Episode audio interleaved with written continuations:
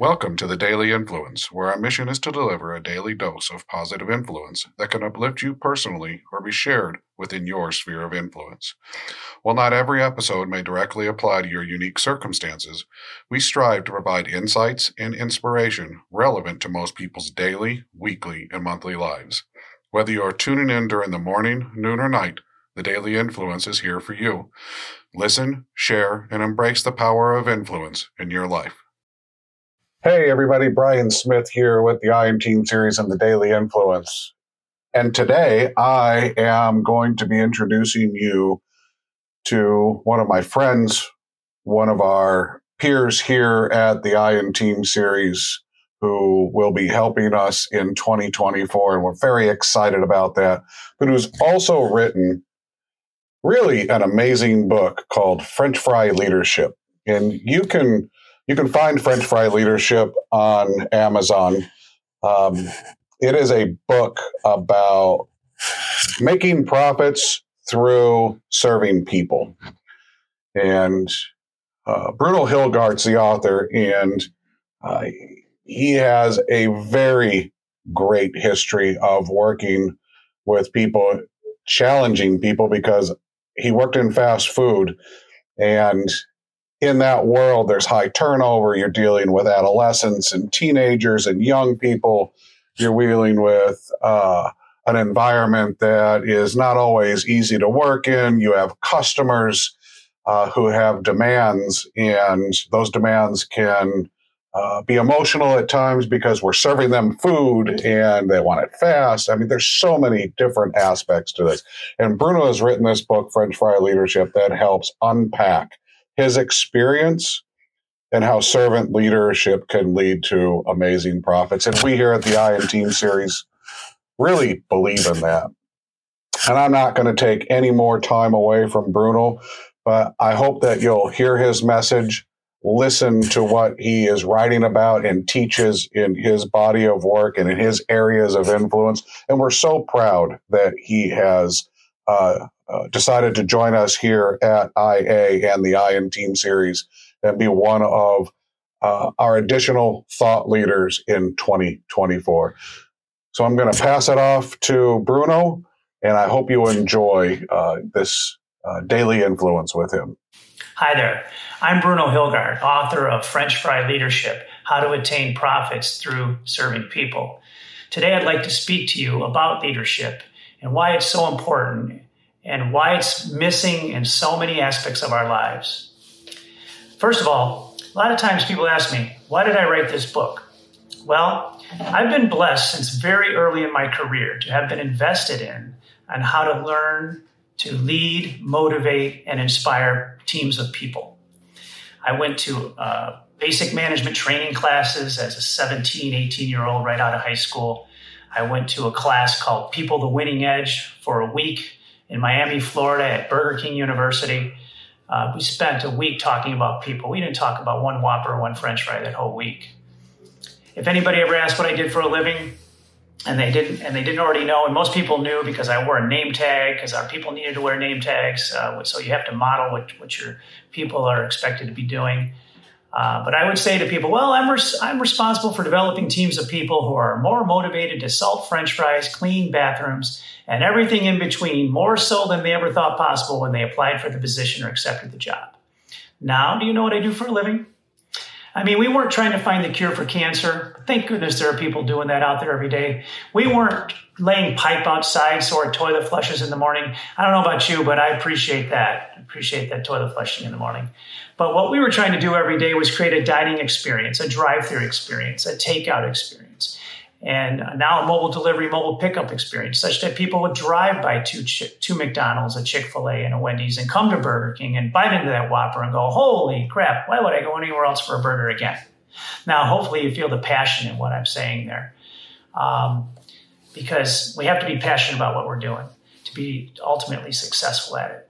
I want to help companies and their leaders be more successful. That's why I wrote the book. There's a dearth of good leadership out there today, and it's not the leader's fault. They just haven't been taught how to lead, inspire, and motivate their teams. Most leaders have been put in positions of leadership because they were good at something. And but just because somebody's good at something does not mean they're going to be good at leading and motivating others to be good at that same something. But wait, doesn't it make sense to promote or hire somebody who's a top performer so we can create more people like this? Well, not always, because people have to be taught how to do it. Some of the best salespeople are ruined once they become sales managers. Because managing and leading and motivating is an entirely different skill set. Leaders have to be taught how to do this. Now, here's some basics in leadership that we should all aspire to. Great leaders know that when things go well, they pass on the credit to their teams.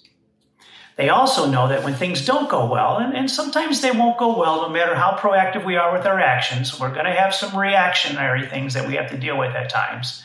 They step up, they take accountability without pointing fingers. For example, let's say as a leader, you know that Johnny was the person who failed or the person who caused the, the, the challenge that we, we have to address. But as a leader, I'm not going to say, well, I don't know why Johnny's not doing it. We coached him and we trained him how to do it.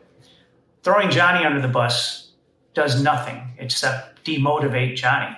Instead, I would say, well, you know what? There is an opportunity there. I can see that. Let me go back and discuss this with the team and even if I knew Johnny was the person I needed to speak to, I would wait to do that in private. Great leaders know it's never about them, it's always about their teams. Great leaders also know that they don't tell people what to do, they coach people what to do. There's a difference. I joke with people that unless you're in the banking world, have you ever heard of a Teller's Hall of Fame? But there are plenty of Coaches Hall of Fames. And ever since we were two years old, we don't like to be told what to do. Coaching uh, requires that we explain the reasons why and what's in it for them. Great leaders know that they're servants to their teams. Their teams come first. My boss always knew he came second. The people that reported to me came first. Great leaders know also that if they have to be around all the time to make sure things are going well, that we're not developing highly motivated, self sufficient people. People don't want to be babysat, they don't want to be micromanaged. Doing all of these things leads to having teams of people who are willing to run through walls with us. Now, notice how I said with us and not for us, because followers need to understand that they need to feel that their leaders are still willing to get dirty as necessary. Now, we shouldn't be, as a leader, we shouldn't be getting, getting dirty too often because that means we have bigger challenges. You know, I, I, used to joke with the people, you know, I'll do dishes and make french fries all day long in my Burger King restaurants if I could get paid what I get paid and everything. But I can't make enough french fries and I can't do enough dishes to justify my existence. So this is why we hired a team of people to get this work done. Um, but at the same time, this team of people has to know and feel that, that me as a leader are willing to get dirty as necessary. Now, what are some results of poor leadership? I feel like there should never be a reason for strikes. Strikes should never happen. The reason strikes happen is because the employees are not being heard or people don't care. And if the if the leadership of the union and the leadership of the company that the union is working with are being transparent, honest, and trustworthy with all of the employees, why would they ever feel like they need to strike? It creates high turnover.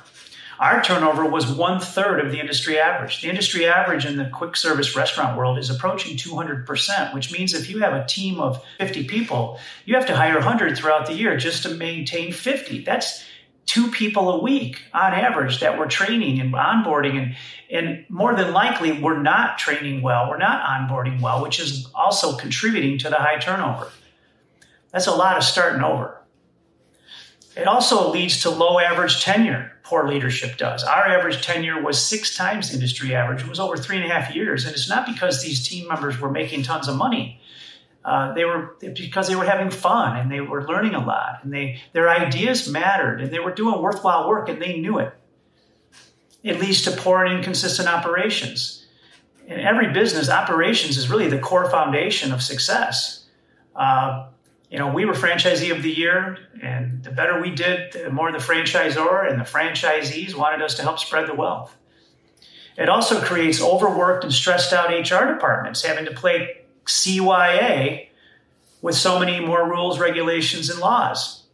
Because Who oftentimes steps in to save the day when, when leadership is failing in a company? Of course, it's the government. They create more laws, more rules, and regulations, which makes it even more difficult for companies to manage, lead, and motivate their people. In theory, if you think about it, if people in any business were taken care of properly, there would be much less for HR to do. In fact, maybe you wouldn't even really need HR. It also leads to higher absenteeism and punctuality issues. Uh, I used to joke with people during the orientation that you see that sign out front that says uh, two Whoppers for $6. We can't put a sign out there that says, Hi, welcome to Burger King. Sorry, your service is slow, your bathrooms are trashed, everyone's stressed out, and your Whopper's sloppily put together. But uh, Johnny didn't come into work today. May I help you? You know, it's supposed to be kind of funny, but it's supposed to emphasize the point to the new person that being on time and being punctual, being there every day is critically important. And when leadership fails, people don't aren't motivated to come to work or come to work on time. Of course, it leads to us not attaining sales and profit goals as well. So why does the why do these things happen? There's a huge gap between formal and organic culture in most companies. Formal culture is examples like values, mission statements, mottos, things in the team member handbook that talk about uh, how much we care about you as a person, as an employee. People are our number one resource. If you're if you have any ideas, you have any questions, you have any concerns, our door is open. We want to hear from you. This is all great stuff, and it's a great foundation. However, if leadership are not living these values and these mottos and these mission statements, then it leads to the worst thing that can happen in any relationship, whether it's your neighbor, your spouse, your, your coworkers, your kids, and that's over-promising and under-delivering. And it happens all the time, and leaders don't even know they're doing it. They're so caught up in being accountable to their boss and responding to a bunch of emails and things like that. And, and yet, their number one priority are their people. I knew when somebody came to me and said, Hey, Bruno, I need to talk to you about something. It wasn't to tell me I was a great guy, it was because they had some sort of challenge or some sort of idea. But if I said to them, You know, what kind of idea is that, Johnny? We can't afford that. Or if I said, You know, I'm really busy today, Johnny, I, I don't have time to talk to you. Can we talk about this next week? Then it, makes, basically makes that person feel this big so, how many more ideas am I going to get from that person? Zero. How many more times is that person going to want to come talk to me when they have a challenge or, or something bothering them? Zero. Now, I did coach people that when they did come to me with problems, come to me with at least one or two ideas to solve the problem because many times the people on the front lines have the best ideas to solve problems anyway. And if we use only 10% of their idea, they get all the credit. But if I if I'm if I'm acting bothered, then you know I've, I've heard leaders say, "Well, I don't know why people aren't coming to me. I mean, I'm available. Uh, my door is open. All you do is email me, Slack me, call me, text me. Yes, you are available, and that's fantastic. However, the opportunity we have here is we're not approachable. There's a difference between being available and being approachable. Companies are too often led by big data and CFOs. They can easily justify capital expenditures in new company cars or new HVAC equipment for the roof. You can write it off as a tax write off. You get cost certainty so you can budget and you get better efficiency. So there's many reasons to do that. But when we invest in people, it's not as quantifiable on the P&L. It's maybe a one-time write-off, but it's not an, uh, you know, you buy a new uh, HVAC unit for $10,000 and, you know, the useful life of this, this new equipment is 10 years, you can write off $1,000 a year on a P&L. And also, C-suites are often too far disconnected from what their frontline staffs are going through each day. It leads to middle management, who we've already identified many times of people that have not been taught how to properly lead, motivate people. They have to pick up the burden and try to keep those frontline employees staffed because the C-suite makes decisions that affects the frontline in a negative way, and middle management has to try to pick up the pieces. And it's a it's a terrible formula. So, what can we do? Invest in and budget for our leaders with ongoing leadership training. We have local seminars. We can help pay for local college classes that focus on leadership. Bring in guest speakers from other industries to share successes. Take full advantage of the opportunities that come up with peers, corporate, local chambers, and business meetings. In our company, we gung hoed and raving fanned our company. Pick out your favorite books and do the same. These are a couple of books that really made a big difference. So leadership is lacking out there today. Uh, it's something that needs to be invested in. It's something that most people don't have those skill sets. And I encourage you in your operation with your, your leadership team to identify the leaders in your company and give them the proper training and, and invest in them as needed. Thanks for listening today.